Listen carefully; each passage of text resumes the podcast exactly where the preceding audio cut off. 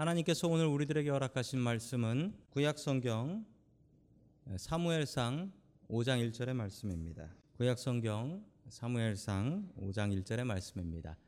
블레셋 사람이 하나님의 교회를 빼앗아 가지고 에베네셀에서부터 아스돗에 이르니라. 아멘. 하나님께서 우리와 함께 하시며 말씀 주심을 감사드립니다. 아멘. 자, 우리 옆에 계신 분들과 인사 나누겠습니다. 반갑습니다. 인사해 주시죠. 네, 반갑습니다. 인사 나누겠습니다.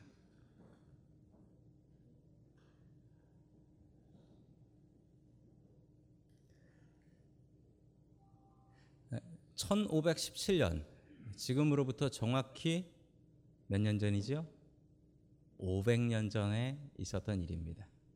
독일 비텐베르크 성에 있는 교회가 있었는데 그 교회 성문에 어떤 신부님 한 분이 배너 하나를 붙이고 계셨습니다. 자, 저 신부님은 마틴 루터라는 신부님이고 그리고 저분이 붙이고 있는 저 배너는 95개 조의 교회가 잘못한 것들을 지적하는 반박문이었습니다. 바로 이 날이 어떤 날이냐면 이게 10월 마지막인데요. 10월 마지막 날인데 이 날이 우리 프로테스탄트 개신교가 생겨난 날입니다. 아주 역사적인 날이죠. 이 종교 개혁가들은 다섯 개의 원칙을 갖고 종교 개혁을 했습니다. 그 다섯 개의 원칙은 화면에 나오는 것과 같습니다. 이 솔라라는 말이요. 라틴어로 only라는 뜻이에요. only. 솔라가 only라는 뜻입니다. 그래서 솔라 스크립추라 하면 오직 Scripture 성경 그리고 Solus Christus 하면은 오직 그리스도 그리고 Sola Gratia 하면 오직 은혜 Sola Fide 하면 Sola Faith 오직 믿음 Soli Deo Gloria 하면 오직 Deo가 하나님이란 뜻입니다. 하나님께 영광이라는 뜻입니다. 이 다섯 가지 원칙을 가지고 종교 개혁을 했습니다. 여러분 이 다섯 가지 원칙은 너무나 중요합니다. 우리의 믿음이 잘못되어 있을 때 또한 우리의 교회가 잘못되어 있을 때 원칙으로 다시 돌아가야 되는데 그 원칙이 바로 무엇이냐면 이 다섯 가지이기 때문에 그렇습니다. 여러분 그 중에 오늘 한 가지를 보도록 합니다. 오직 성경. 우리 5주 동안 종교 개혁 주일이 오는 10월 마지막 주까지 한 주에 한 개의 말씀씩 같이 살펴보도록 하겠습니다. 첫 번째 하나님께서 우리들에게 주시는 말씀은 성경을 가까이 하라라는 말씀입니다. 성경을 가까이 하라. 여러분 세상에 문제 없는 교회가 있을까요? 세상에 문제 없는 교회는 없다고 합니다. 어떤 청년이 교회를 다니다가 교회에서 많이 상처를 받았어요. 그래서 교회를 나왔습니다. 그래서 아는 목사님을 찾아가 가지고 목사님, 제가 다녔던 교회는 이런 문제가 있습니다. 그래서 제가 교회를 나왔는데 저한테 완벽한 교회가 있으면 하나 소개해 주십시오라고 얘기를 했습니다. 그랬더니 목사님께서 고개를 흔들면서 하는 얘기가 세상에 완벽한 교회는 없다네. 그리고 설령 완벽한 교회가 있다고 한들 자네가 들어가는 순간 그 교회는 완벽하지 않아 라고 얘기했다고 합니다. 세상에 완벽한 교회는 없습니다. 500년 전 카톨릭 교회에는 참 많은 문제가 있었습니다. 얼마나 문제가 많았으면 종교 개혁이라는 게 일어났고 개신교라는 교파가 생겨났겠습니까? 그 당시에는 이런 문제가 있었는데요. 그 천주교에서 가장 유명한 성당이 하나 있습니다. 그건 뭐냐면 성 베드로 성당이라는 성당입니다. 저 성당은 어떻게 지어졌냐면 이 베드로가 순교한 곳, 바티칸 시티죠. 순교한 곳에 있는 무덤이 있는데 그 무덤 그 위에다가 지은 성당이에요. 참 잘 지은 성당입니다. 저 안을 들어가 보면 안은 더 대단합니다. 아주 유명한 예술가들이 엄청난 시간 동안 지은 성당입니다. 언제 지었냐면요. 처음 지어진 것은 360년에 지었습니다. 360년. AD 360년에 지었고 이 성전이 한 120년, 1200년을 쓰다 보니까 너무 낡아가지고 이걸 다시 리모델링을 해야 되겠다 생각했는데 리모델링은 안 되고 그냥 다 부수고 다시 짓기로 결정을 하죠. 그래서 언제부터 짓냐면 1506년부터 다시 짓기를 시작합니다. 여러분 얼마 동안 다시 지었는지 한번 보세요. 계산을 해보면 120년 동안 지었습니다. 120년. 여러분 공사를 120년 하려고 하면 얼마나 많은 돈과 사람이 들어가겠습니까? 그래서 교회에서는 헌금을 하기 시작했죠. 성 베드로 성당을 다시 짓기 위해서 헌금을 120년을 한 겁니다. 120년 동안 헌금을 했어요. 여러분 교회에서 교회 빌딩 때문에 우리 건축 때문에 헌금을 하는 것은 어쩌면 당연한 일인지도 모릅니다. 왜냐하면 우리가 쓰는 우리 건물이니까요. 뭐 요번에도 저희 교회에서 그 오디오하고 비디오 바꾸기 위해서 헌금을 했습니다. 왜 하냐면 그게 우리 위해서 하는 거기 때문에 그렇습니다. 우리가 더 잘 들으려고 우리가 더 잘 보려고 하는 거니까 이 건축 헌금을 하는 것은 어쩌면 당연한 일인 것 같습니다. 그런데 500년 전 캐톨릭 교회는 너무나 달랐습니다. 어떻게 가르쳤냐면 죄를 지으면 건축 헌금을 하라고 가르쳤습니다. 죄 지은 사람이 건축 헌금을 하게 되면 그 헌금 헌금한 돈이 그 헌금통에 바닥에 떨어져 가지고 땡그랑 소리 나는 그 순간 죄가 용서된다라고 가르쳤습니다. 심지어는 천주교회는 그 연옥이라는 게 있습니다. 연옥이 뭐냐면 천국도 지옥도 아니고 그냥 waiting room이에요. 거기서 천국 갈지 지옥 갈지 waiting 하고 있는 건데 자기 자식들이나 가족들이 열심히 기도하고 헌금하면 천국 간다라는 거예요. 심지어 이렇게 가르쳤습니다. 성 베드로 성당을 위해서 헌금하는 순간 그 순간 연옥에서 기다리는 우리의 부모님이 천국으로 올라간다. 이렇게 가르쳤습니다. 근데 문제는 이게 틀렸다라는 것을 알 수가 없었어요. 왜 알 수가 없었냐면 성경이 없었거든요. 교인들은 성경을 볼 수가 없었습니다. 여러분 요즘 같이 성경 보기 좋은 때가 없습니다.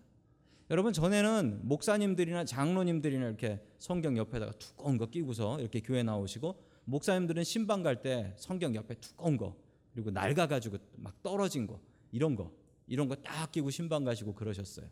근데 요즘 그러는 분 별로 없어요. 요즘은 다 어떻게 하죠? 다 전화기로 봐요. 다 전화기. 지금처럼 성경 보기 좋은 때가 없어요. 여러분 성경 여기서 가져오신 분하고 손 들어보라고 하면 대부분 손 드실 거예요. 전화기에 들어 있어요.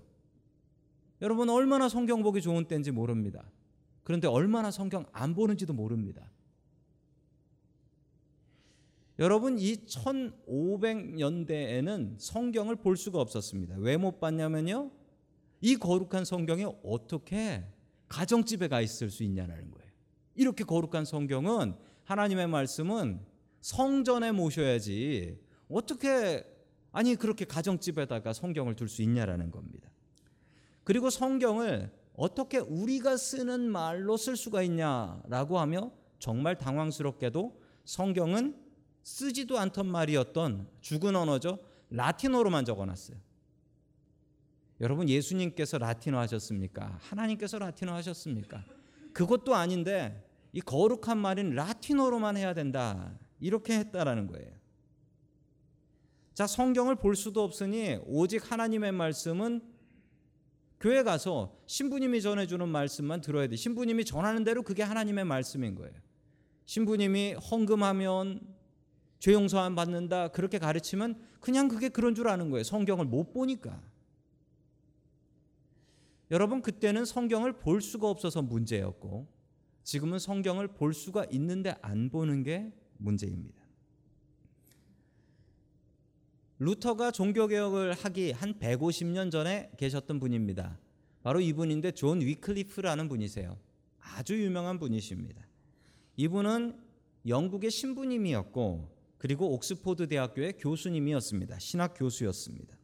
이분이 했던 참 놀라운 일은 이분이 처음으로 위클리프 신약 영어 성경을 번역하신 분이에요. 저게 바로 위클리프가 세계 최초로 번역한 영어 성경입니다. 당시 사람들은 아니 우리가 사용하는 저속한 언어인 영어로 어떻게 성경을 쓸 수 있느냐라고 얘기했지만 위클리프는 영국 사람들에게 성경을 볼 수 있게 해야 된다라고 하며 이 교황청에서 반대했는데도 불구하고 성경 번역을 합니다. 이분이 돌아가시고 나서 21년 뒤 교황청에서는 위클리프를 이단으로 정죄하고 죽은 위, 위클리프의 시신을 꺼내서 불에 태우고 그 남은 가루를 영국, 영국에 있는 강에다가 뿌려버립니다. 그런데 참 안타깝게도 그 의도와는 다르게 그렇게 강물을 흘러간 이 존 위클리프의 시신의 가루처럼 성경 말씀은 영국으로 퍼져나가기 시작했던 것입니다. 위클리프가 죽고 나서 이런 일이 있었습니다. 갑자기 이상한 사람들이 길에 나오기 시작했어요. 길에 나온 이 사람들이 사람들이 많이 모인 곳으로 가가지고 무엇인가 큰 소리로 외치기 시작했습니다. 저 사람들을 롤라드라고 부릅니다. 저 사람들이 했던 일은 무엇이었냐면 당시에 성경을 교인들은 펼 수 없게 평신도들은 볼 수 없게 하자 표면은 잡혀가는 거예요. 표면은 표면은 잡혀가는 법이 있으니까 이 사람들이 그러면 우리가 성경이 되자라고 해서 성경 말씀을 다 외워버렸어요. 그리고 사람들에게 성경 말씀을 들려줬습니다. 나는 성경을 피지 않는다. 나는 그냥 성경을 전한다. 나는 walking Bible이다. 나는 걸어 다니는 성경이다. 여러분 이분들이 어떻게 됐을까요? 성경을 외우다가 돌에 맞아 죽고 이분들이 붙잡혀 들어간 감옥입니다. 지금도 남아 있어요. 저 롤라드들이 붙잡혀간 감옥이 지금도 남아 있고 저기서 고문받고 고문받을 때 하나님의 말씀을 외우고 여러분 이 사람들이 목숨 걸었던 것은 무엇입니까? 바로 성경이었습니다. 성경을 볼 수 있게 하자. 마틴 루터는 150년쯤 뒤에 활동했던 분입니다. 마틴 루터는 신부였고 교수님이었습니다. 그는 고민했습니다. 내가 성경을 따를 것이냐, 교황의 가르침을 따를 것이냐. 교황의 명령을 당시에 따르지 않으면 붙잡혀 가서 죽고 태우고 태운 가루를 강에 뿌려버렸습니다. 그러나 루터는 이렇게 생각했습니다. 교황은 나의 몸을 죽일 수 있지만 나의 영혼은 죽일 수 없다. 나는 하나님의 말씀대로 따라갈 것이다. 나는 성경대로 살 거다라고 다짐을 하고 그리고 목숨 걸고 종교 개혁을 시작합니다. 여러분 루터가 목숨 걸었던 것은 성경이었습니다. 위클리프가 목숨 걸었던 것도 성경이었습니다. 롤라드들이 돌에 맞고 고문을 당하면서도 목숨을 걸었던 것은 성경이었습니다. 여러분 요즘 하나님의 말씀을 듣고 보는 것은 너무나 쉬워졌습니다. 예전에 미국에서 한국 목사님 설교 들으려면 어떻게 했는 줄 아십니까? 한국에서 테이프로 붙여줘야 들을 수 있었습니다. 요즘은 어떻습니까? 요즘은 여러분 전화기에도 목사님 몇 분 거느리고 계시지요? 그냥 클릭하면 바로 나와서 원하는 설교 해 주시지요? 요즘같이 설교 듣기 편하고 성경 말씀 읽기 편한 때가 없습니다. 그러나 우리가 자꾸 게을러지는 것을 압니다. 여러분 혹시 여기 계신 분들 중에 내가 한 주에 읽고 듣는 말씀이 오늘 설교 때 듣는 말씀이 전부다라는 분들은 여러분 회개하셔야 됩니다. 하나님의 말씀 이렇게 귀한 하나님의 말씀 롤라르드들이 돌 맞아가면서 지켰던 이 말씀 여러분 우리 이 말씀에 목숨 거셔야 됩니다. 여러분 성경에 진리의 길이 있습니다. 하나님의 말씀 가까이 하고 이 말씀 매일매일 읽기에 힘쓰시는 저와 여러분들 될 수 있기를 주님의 이름으로 간절히 축원합니다. 아멘. 두 번째 마지막으로 하나님께서 우리들에게 주시는 말씀은 말씀이 우리의 삶을 고친다라는 말씀입니다. 여러분 저는 이 말씀을 분명히 믿습니다. 우리의 상한 마음을 하나님의 말씀이 고친다라는 것을 믿고 우리의 잘못된 인생을 하나님의 말씀이 고친다라는 것을 믿습니다. 목사가 여러분들에게 회개하셔야 됩니다. 잘못한 겁니다라고 지적하면 야 우리 목사님이 나한테 까는 설교한다라고 뭐라고 합니다. 그런데 여러분 그 똑같은 얘기를요 자기가 성경 읽다가 깨달으면은 와서 자랑해요. 하나님께서 이 말씀을 나에게 주셨다고. 그거 똑같은 얘기인데 그냥 제가 얘기할 때 듣지. 왜 제가 얘기할 때 안 듣고? 여러분 하나님의 말씀이 힘이 있기 때문에 그렇습니다. 자, 우리 사무엘상 5장 1절 말씀 같이 봅니다. 시작. 블레셋 사람들은 하나님의 괴를 빼앗아서 에베네셀에서 아스도스로 가져갔다. 아멘. 이스라엘이 블레셋하고 전쟁하고 있을 때였습니다. 이 블레셋이 워낙 강한 적입니다. 블레셋은 당시에 철기 문명을 사용했다라고 이야기를 합니다. 이 블레셋하고 전쟁을 하는데 이스라엘이 무기도 약하고 군인도 약하니 당연히 전쟁에서 지지요. 지고 있으니 이스라엘 사람들이 이런 꾀를 냅니다. 하나님의 말씀인 법궤, 법궤를 가져오자. 그 법궤에는 뭐가 들어 있었냐면 십계명의 돌판 두 개, 그 아론의 지팡이 그리고 만나 항아리가 들어 있었습니다. 이 법궤는 어떤 의미냐면 하나님의 말씀이에요. 하나님의 말씀이 우리와 있다라는 겁니다. 그래서 이스라엘 백성들은 저 법궤를 가져오면 전쟁에 이길 거다. 여러분, 법궤를 가져오면 전쟁에 이기는 게 아닙니다. 하나님의 말씀대로 사는 게 중요하지. 저게 있으면 이기는 거예요. 여러분 그러면 안 됩니다. 혹시 여러분들 여러분들 차에 성경이 있는 분들이 있으십니까?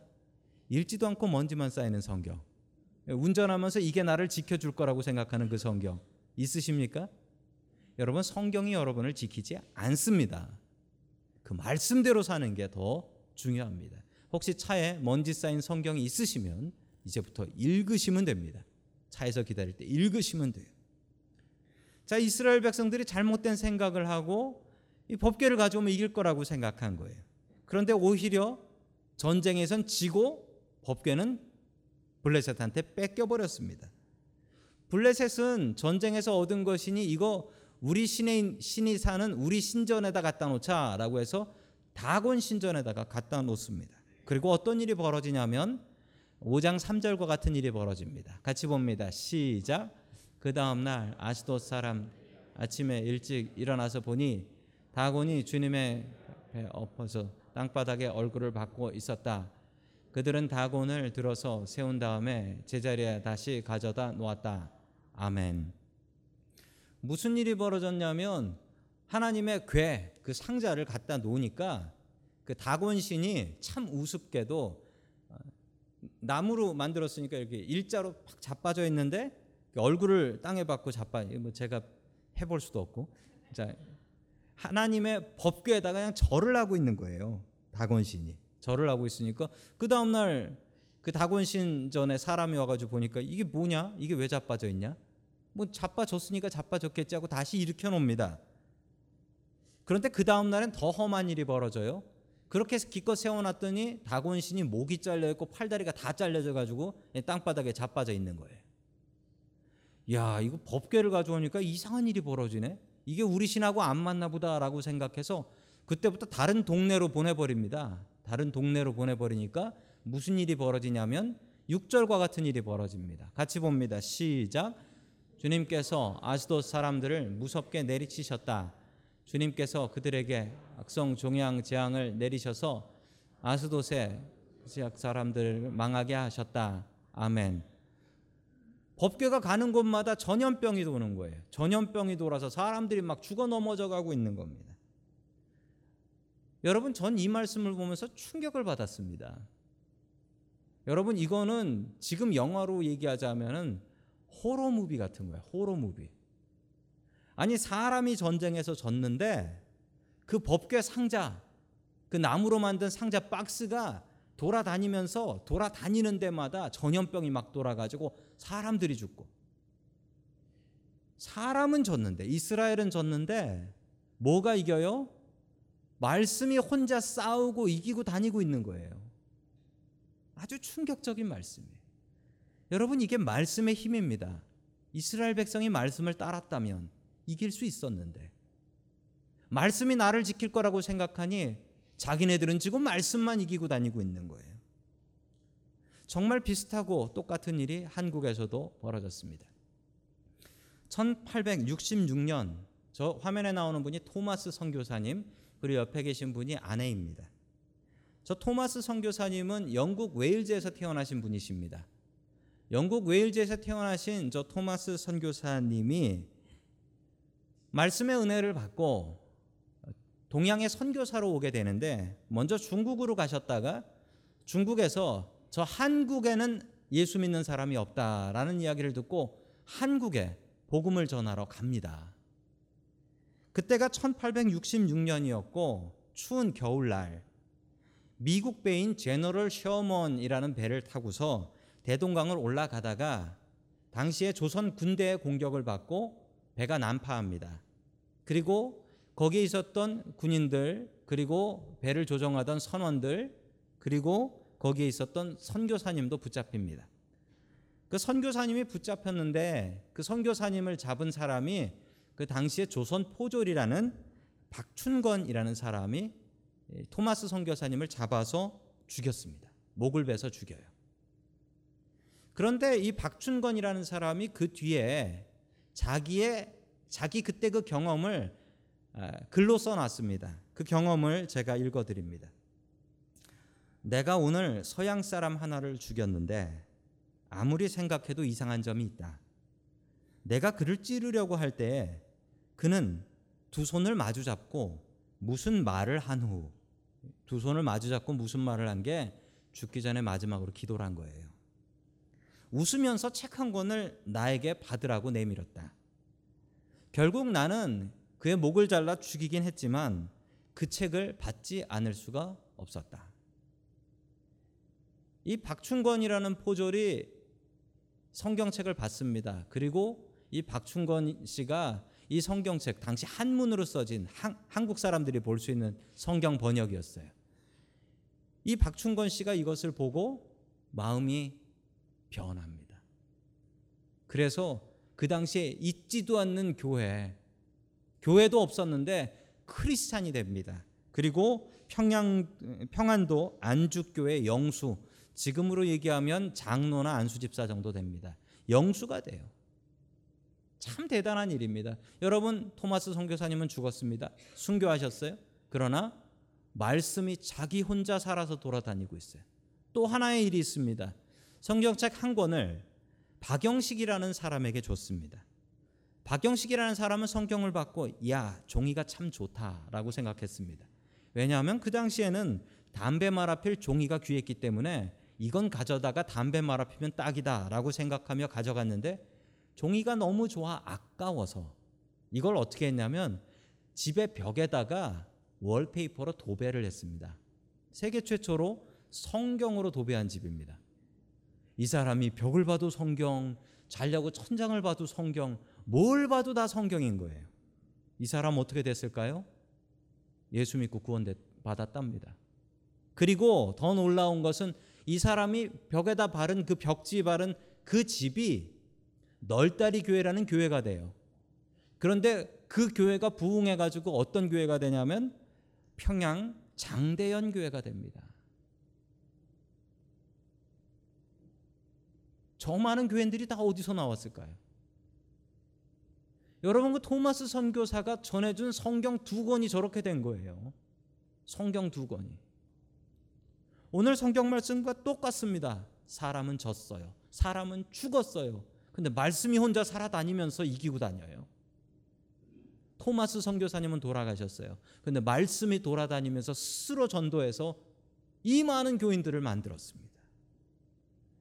여러분 저는 분명히 믿습니다. 사람은 힘이 없습니다. 그러나 말씀에는 능력이 있습니다. 저는 그거 분명히 믿습니다. 저희 집에는 아주 오래된 차 한 대가 있습니다. 2002년 된 차가 있습니다. 근데 정말 문제 별로 거의 하나도 없이 잘 타고 있습니다. 어떤 분들이 저한테 묻습니다. 어떻게 하면 차 오래 타요? 라고 묻습니다. 어떻게 하면 차 오래 타냐면 돈 없으면 차 오래 탑니다. 또 하나 비결이 있는데 차는 관리를 잘 해줘야죠. 근데 관리 잘하는 방법이 뭐냐면 차 살 때 매뉴얼 있죠. 여러분 그걸 읽어야 됩니다. 거기 보면 언제 뭐 갈아라, 언제 뭐 고쳐라 다 있어요. 그거 하면 오래 탈 수 있어요. 그런데 오래 못 타는 분들은 다른 사람 얘기를 잘 들어요. 그 매뉴얼을 안 읽고 언제 뭐 해야 돼? 요즘 참 고장 안 나. 이러는 분도 있어요. 고장 안 나는 게 어디 있어요?